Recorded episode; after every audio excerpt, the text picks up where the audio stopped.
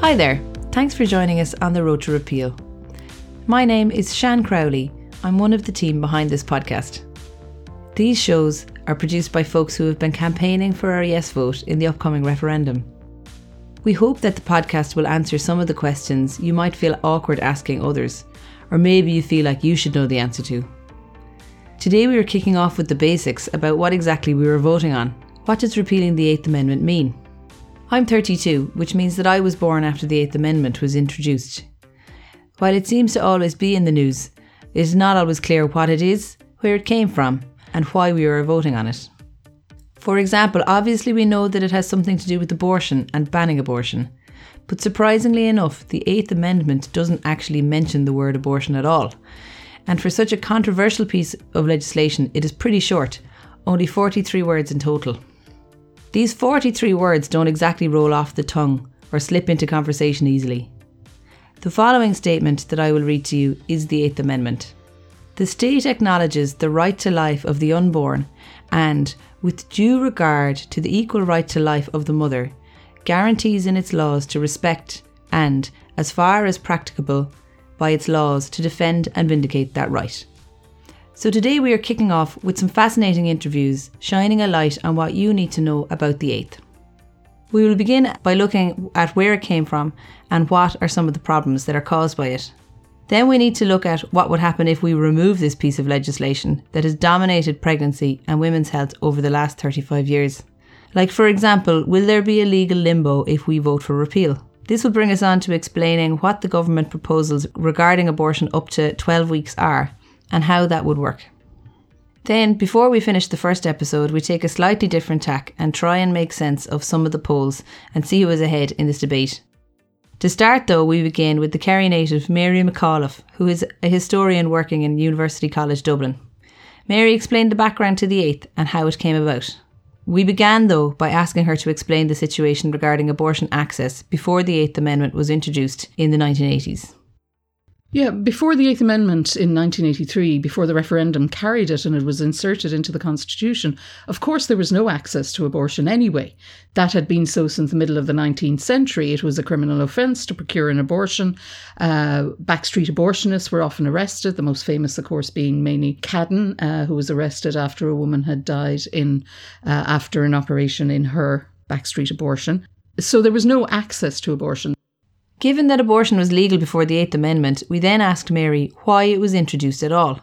She began by outlining precisely what it does. Well, the Eighth Amendment to the Constitution um, acknowledges the right to life of the unborn, and with due regard to the right to life of the mother, guarantees, uh, as far as practicable, that the laws will defend and vindicate the right to life of the unborn. Uh, and that's, of course, really problematic um, because that creates a oppositional situation between the life of the mother and the life of the unborn. Uh, and essentially, the Eighth Amendment has been unworkable since the first day it was suggested, and certainly since it's been inserted in the Constitution. Mary then explained the reasoning behind the Eighth. Eighth Amendment came about not because there was a fear of abortion in Ireland or that there was any access or legal access to it, but because of a right wing um, uh, grouping of people who came about uh, came together under the umbrella of the pro life amendment campaign to create a situation where an amendment would be inserted in the constitution.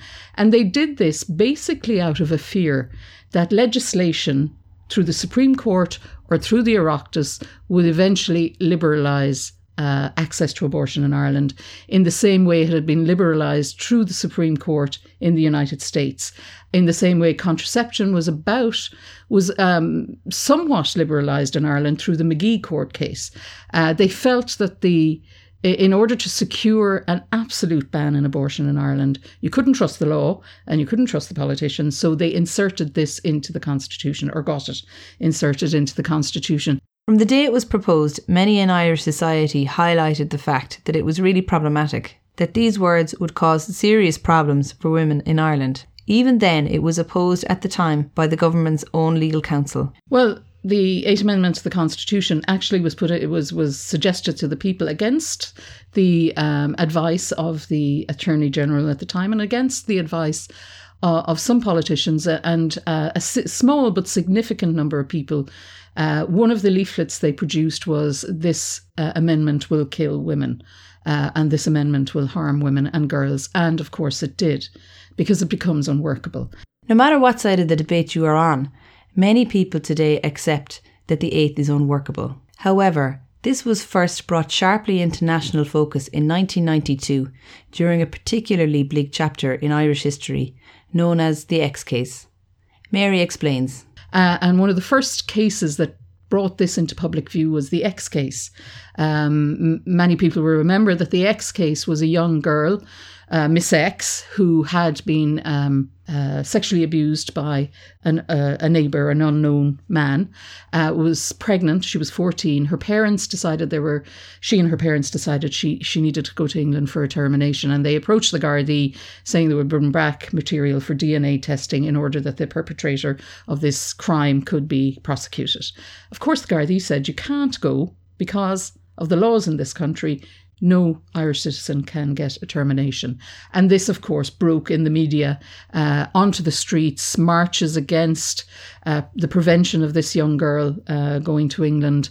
Uh, and it showed how the, I suppose, the chilling effect of the Eighth Amendment on choice, on the lives of girls and women, on their decisions about their bodies. Uh, in the case of Miss, Miss, X, she didn't actually go to England and she had a miscarriage. Um, but it brought into full focus that the Eighth Amendment actually made it illegal for women to leave the country to get a termination, to even get information on getting a termination. So again, we had to go to another referendum, and that was the 1992 referendum, where you had the right to information and the right to travel. And it always, I, I suppose, surprises me to think that we had to ask the Irish people that women had to have permission and it had to be written into the constitution that they had the right to get information on uh, clinics in England and that they had the right to travel without being impeded, without being questioned. Um, and so I suppose that, that brought us to a situation where we have abortion in Ireland. Irish women get abortion. Women living in Ireland get abortions. Uh, but they do it in England. Obviously, now the abortion pill has changed that, uh, and you now have a situation where you do you have women who travel and you have women who get the pill uh, and take that in the country. N- none of this is actually a good situation because it means women are doing this without proper health care, without proper uh, access to their doctors, to the medical system, uh, and all in secrecy, all in stigma, all in shame. The Eighth Amendment to the Constitution has been has done nothing but harm to women and girls in this country. So we were left then in a situation where legislation supposedly brought to prohibit abortion does not work. But Mary explained how it does disproportionately affect the poorer in society. Well, the Eighth Amendment, in effect, doesn't actually work because, of course, it doesn't stop uh, women travelling to get terminations if they so wish to get them. They simply have to get on a plane or a boat and go to England what stops women is economic circumstances. What stops them is an ability to inability to get the information. What stops them is if they're migrant women that they can't go in case they can't come back again. It's not the Eighth Amendment that stops them, it's class circumstances. So the Eighth Amendment is both ineffective and harmful. Uh, and it really does need to be removed. And removing the Eighth Amendment does not mean uh, abortion will immediately be introduced into Ireland. It means that we then have the opportunity to bring in proper legislation uh, that will provide for proper healthcare, holistic, compassionate healthcare in this country. I think Mary summarised really well why the Eighth Amendment is not fit for purpose. It doesn't work even from the perspective of its own stated aims. However, you, along with a lot of other people, are probably concerned about what happens when we repeal the Eighth. To try and understand this, we talked to Stephanie from the Drogheda for Yes campaign to talk us through what happens from the moment you go to vote. Okay, so when people go into the polling booth, what they'll be faced with is a ballot paper that asks them whether or not they want to vote yes or no to removing Article 40.3.3, that's the Eighth Amendment, from the Constitution, and replacing it with a new text. And that new text will read Provision may be made by law for the regulation of the termination of pregnancies. So if there is a yes vote on the 25th of May, the Eighth Amendment of the Constitution will be removed. What's important about this is the Oireachtas has always had the power to introduce law on abortion. However, the Eighth Amendment is what limits that power. So the most that the Oireachtas can actually do under the Eighth Amendment is to introduce lawful abortion in cases where there is a real and substantial risk to a pregnant person's life. So this was what is what was done in the Protection of Life During Pregnancy Act 2013. Given the narrow framing of the Eighth Amendment and its limits, that means that cases of rape and fatal fetal abnormality cannot be legislated for currently. So, if there is a yes vote, the Oireachtas will not be limited in this way. It will instead be possible for it to introduce legal abortion in a wider variety of cases, although the Oireachtas will be able to place proportionate limitations on access to abortion. So, what we wanted to know is what happens on May 26th when we have voted for repeal. Stephanie went on to tell us how nothing will change immediately.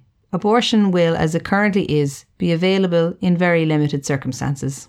At the moment, Irish abortion law is made up of both Article 43.3, that's the Eighth Amendment of the Constitution, as well as something called the Protection of Life During Pregnancy Act 2013. So, if the people vote yes on May 25th, then Article 43.3 is immediately repealed and it's replaced with a text that empowers the Oireachtas to introduce a new abortion law. However, the Protection of Life During Pregnancy Act 2013 is actually what will remain in force until new legislation is enacted.